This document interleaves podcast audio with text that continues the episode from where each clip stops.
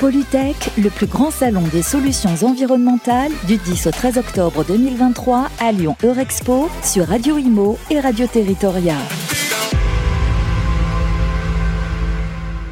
Bonjour à tous, ravi de vous accueillir en direct de Lyon au salon Pollutec. Je suis ravi de recevoir en ouverture de ce salon Charles-Alexandre Concedieu. Vous êtes directeur commercial des solutions eau pour Itron. Bonjour. Bonjour et merci à vous de m'accueillir pour cette ouverture, effectivement. Alors on commence avec vous euh, par un sujet qui est capital, l'eau, euh, la gestion de l'eau, l'acheminement de l'eau. Euh, est-ce que déjà vous pouvez en quelques mots nous présenter Itron ? Tout à fait. Bah, Itron, euh, c'est le leader mondial de la gestion des énergies et de l'eau, euh, et plus particulièrement en France, euh, puisqu'on est très connu sur le territoire, puisque notre usine de production de compteurs d'eau, euh, depuis plus de cent trente ans, est basée à Mâcon, donc vraiment très local. Et effectivement, on est euh, spécialiste et leader européen du comptage de l'eau. Alors, euh, je l'ai dit en préambule, euh, l'eau prend une, une importance euh, de plus en plus dans le monde d'aujourd'hui. On n'a pas hésité euh, à employer le terme de guerre de l'eau pour euh, les, les années à venir. Euh, c'est une, une énergie qui prend une place considérable, autant dans la vie des particuliers que des entreprises, des collectivités. Vous, vous accompagnez euh, entreprises et collectivités euh, dans cet euh, acheminement de l'eau, dans cette gestion de l'eau. Euh, comment est-ce que vous vous positionnez ? Est-ce que vous pouvez nous, nous expliquer ? Alors, c'est assez simple pour nous parce que, effectivement, on ne va jamais interagir avec le, l'utilisateur final, vous et moi à la maison. Euh, notre idée et notre mission principale, c'est, c'est d'accompagner les collectivités et les délégataires d'eau, ceux qui gèrent soit de façon publique ou privée l'eau, pour mieux les accompagner à travailler sur deux axes majeurs, la réduction des fuites et euh, le, un meilleur comptage, une optimisation finalement du comptage et donc des ressources liées à ce comptage. Les fuites d'eau, justement, il est comment le réseau d'eau français ? Alors, il, il, est, il est assez... Euh, ça me fait rigoler parce que c'est une vraie question. On peut, il, y a, il est à moitié plein, à moitié vide. C'est-à-dire qu'il fait partie des... On, on, en France, on est parmi les meilleurs élèves européens, mais malheureusement, on a cinquante ans de retard. Ouais. Donc c'est un vrai souci. Tout le monde critique hein, le réseau d'eau, et c'est vrai. On a vraiment un axe majeur et un travail très important, bien qu'on y investisse énormément. C'est pas un problème récent. C'est pas un problème récent. Et on s'y attelait euh, de manière un peu sporadique et de plus en plus active désormais. Et on, on voit que maintenant, il y a une urgence critique à, à, à s'y atteler de façon très importante. C'est vrai en France, mais ailleurs aussi dans le monde. En préparant cette interview, on débattait du terme « eau courante ». Ah oui, alors moi je suis un fervent militant d'arrêter d'utiliser ce terme, puisque bah, l'eau n'est plus si courante que ça, et on l'a vu avec les épisodes caniculaires en France ces deux dernières années. C'était pas une exception à la règle en deux mille vingt et un, deux mille vingt-deux, deux mille vingt-trois de la même manière.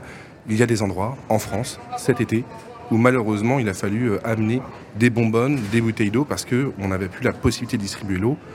Dans d'autres territoires extramarins, on sait que l'eau n'est mmh. pas disponible tous les jours. C'est vrai qu'on voit maintenant l'été dans les stations balnéaires, c'est plus rare de, d'avoir des restrictions carrément d'eau sur la distribution de l'eau. On a des packs en bouteilles qui sont amenés par les collectivités.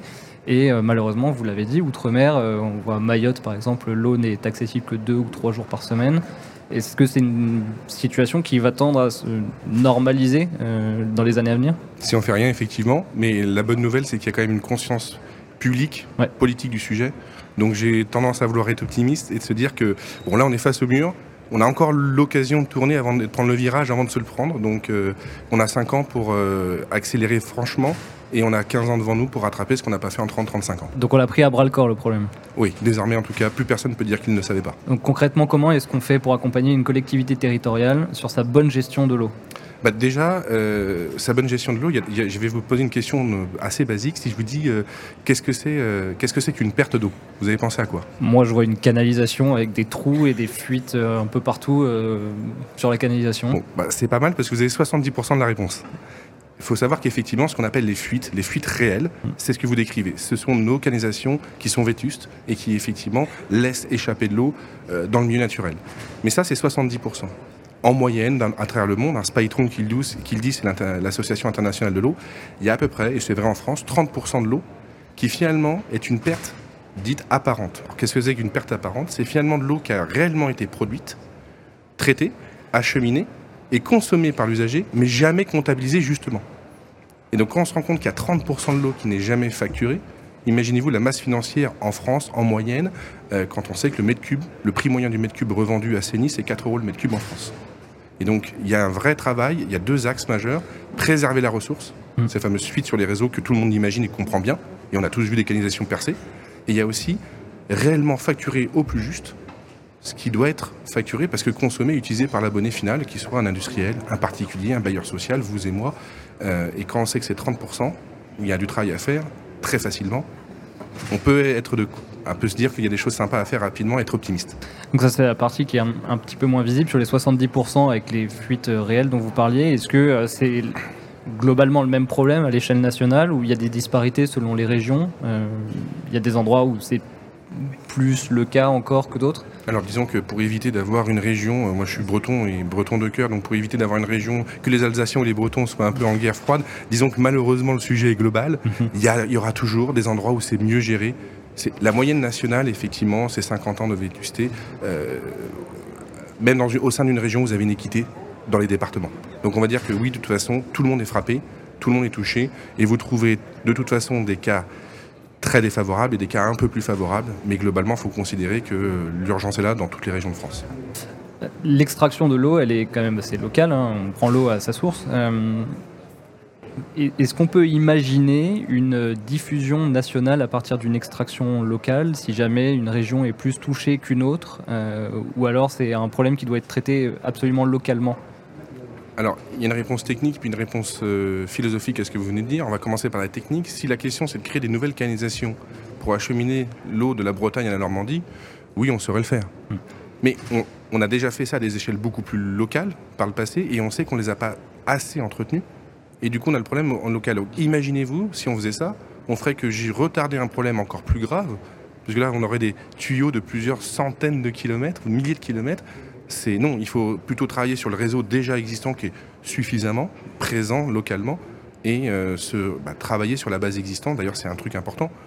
Créer ou réutiliser. Je pense qu'aujourd'hui, tout le monde dit dans n'importe quel domaine, vaut mieux réutiliser. Donc, traitons les sujets locaux, accélérons le renouvellement de localisation pour ces fameuses fuites. Couplons-les à des actions de réduction des consommations et de juste comptage, et on va grandement améliorer la situation, ça c'est une évidence. Est-ce qu'il y a un projet euh, dont vous êtes très fier et sur lequel vous voulez mettre un petit peu de, sur lequel vous voulez mettre un petit peu de lumière ? Alors, euh, oui, oui alors, j'étais en train d'hésiter parce qu'il y a quand même pas mal de sujets ouais. sur lesquels on est assez fier, mais il y en a, il y en a un, on ne citera pas la collectivité parce que euh, maintenant elle est, elle est à un niveau exceptionnel, mais on l'a accompagnée sur son fameux rendement de réseau. Donc qu'est-ce que c'est ? C'est la différence entre la somme des usages comptabilisés, facturés, et puis la, et la, et la production. Elle avait une, elle avait une perte de quarante-cinq pour cent sur l'intégralité de son réseau.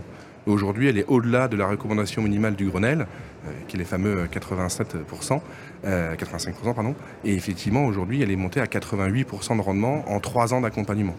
Et c'est une collectivité à l'échelle de trente-sept mille abonnés, donc c'est pas un petit territoire isolé. C'est quelque chose qui représente le territoire français et qui a, euh, sur trois ans, effectivement, des équipes au sein de la collectivité, quatre personnes dédiées, des travaux engagés et surtout une prise de conscience forte pour que les décisions ne soient pas retardées. Et effectivement, quand vous savez que vous économisez plus de cent mille mètres cubes à l'année avec cette collectivité, c'est une économie pure, c'est-à-dire c'est de l'eau qui n'est plus produite inutilement. Là, il y a une fierté euh, indéniable parce qu'on se lève le matin pour faire ça finalement chez Itron. Et, et vous, en fait, vous accompagnez l'équipe directement, vous intégrez l'équipe et vous l'accompagnez dans, dans Alors, son quotidien ? Alors, on est, on n'a on pas, on ne serait pas comme quelqu'un qui mettrait un prestataire de service, une espèce de S S I I de l'eau. Mmh. Non, euh, ce que l'on fait, c'est qu'on met en place des organes de comptage, des solutions digitales et des experts hydrauliciens, donc c'est-à-dire des gens qui font de l'analyse, calcul. C'est un peu comme si, je vous dis, on, on ferait un peu le diagnostic immobilier. Mmh. Ça, c'est le premier point. Le problème du diagnostic, c'est qu'on vous dit, vous êtes en lettres D, E ou F, et puis bah, faites ou pas les travaux. Okay, c'est ça. Alors là, là, ça, c'est le problème. Nous, ce qu'on fait, c'est qu'on va plus loin, c'est qu'on dit, on fait les travaux avec quels matériaux, et on vous dit euh, comment former ou comment accompagner le bon ouvrier. Et on vient tous les trimestres. Vous êtes en assistance à maîtrise. On est exactement dans cette dynamique-là. On n'est pas un bureau d'études parce qu'on laisse souverain la collectivité de l'utilisation de ses outils, de son management. Et on est là tous les trimestres pour vérifier effectivement et donner nos conseils d'hydraulicien. La bonne nouvelle, c'est que c'est un peu comme votre, je dirais, votre voilier de voiture. Il est orange, vous n'allez pas chez le garagiste. Il ne faudra pas se plaindre qu'il passe au rouge et que la voiture s'arrête en panne. Oui. Et là, on a l'impression qu'en fait, on reconnaît notre expertise. On nous accompagne, on écoute ce que l'on fait, et puis bah, c'est un peu une boucle aussi vertueuse. Les premiers conseils fonctionnent, ramènent des financements, préservent la ressource, on réinjecte tout ce qu'on a économisé, soit financier, soit technique, dans l'amélioration. Et, et en fait, finalement, à la fin, euh, le, le maire de la collectivité dont j'ai en tête a pu dire « j'ai mis un programme de réduction des pertes qui ne m'a rien coûté ouais. ». Et qui n'a rien coûté à mes... à mes administrés. Parce que trois ans plus tard, finalement, il a intégralement financé avec les économies qui s'est auto-générée. Et en ces temps où le pouvoir d'achat est important, euh, c'est, d'autant, bah, c'est une victoire. Et puis politiquement parlant, si vous augmentez ouais. le coût du mètre cube de l'eau avant, vous voyez, deux mille vingt-six, c'est pas très loin, hum. valait pas mieux augmenter le coût du mètre cube de l'eau à ces moments-là. Eh bien, il l'a fait sans augmenter le, mètre cube, le coût du mètre cube de l'eau. Pire, ils réfléchissent maintenant à le diminuer, puisque euh, bah, ils sont, euh, c'est un peu contre le diagnostic immobilier qui s'arrête là. Ils ont compris que c'était important et ils laissent sous surveillance permanente avec les outils digitaux. Ils ont besoin de moins de ressources humaines désormais, mais dès qu'il y a une problématique, l'outil digital va les alerter et les équipes techniques formées vont pouvoir intervenir. Avant, il fallait corriger, arrêter l'hémorragie. Maintenant, on vient faire une prise de sang de temps à autre pour vérifier qu'on n'a pas de problématique, on ne repart pas sur une maladie grave. Est-ce que, selon vous, c'est une question un peu philosophique, mais est-ce qu'on n'arrive pas au bout d'un modèle qui est le nôtre depuis peut-être trente ans, quarante ans, cinquante ans ?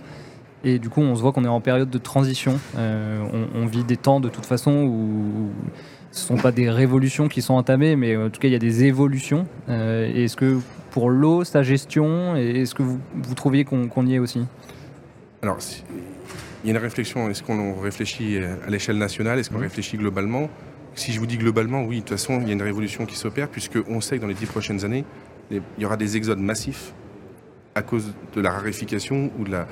de l'appauvrissement en eau de population. Si on est dans un endroit un peu plus privilégié euh, comme la France, on a quand même un truc qui est important, c'est que la façon dont on le générait et le côté un peu moins urgent du sujet a complètement disparu.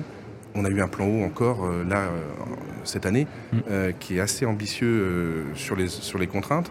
Est-ce que l'accompagnement financier permettra d'y tenir, et cetera. C'est les questions des collectivités, mais ça signifie quand même que jusqu'au plus haut sommet de l'État, jusqu'aux élus locaux, on en, on on en parle. Ouais. Et je pense que vous et nous, moi, euh, en tant que citoyens, on est aussi invités à faire des gestes éco. Tout les, à fait. Les collectivités. Par nos enfants déjà qui sont éduqués maintenant à l'école, ce qu'on n'avait pas quand nous on était petits. Bon bah vous me devancez, j'allais vous donner quelque chose. Voilà, ouais. euh, au sein de ma ville, euh, la collectivité euh, forme dans les écoles, explique pourquoi. Ouais. On voit ces messages, vous savez, près des canalisations, ouais. ici commence la mer, oui. pour pas acheter des choses. Ouais. Ça c'est le côté euh, pollution.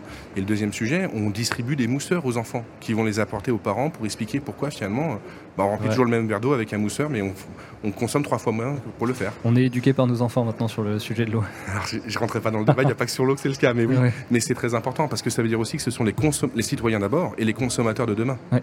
Donc, euh, un peu l'image du père de famille qui jetait sa cigarette, c'est l'enfant qui le reprend maintenant euh, et on le voit de plus en plus hein, avec ses affiches aussi sur les mégots. Euh, moi, ça me fait plaisir. Euh, les affiches, euh, ce mégot fait euh, dix grammes, vous pouvez l'amener à la poubelle, vous mmh. êtes un surhomme.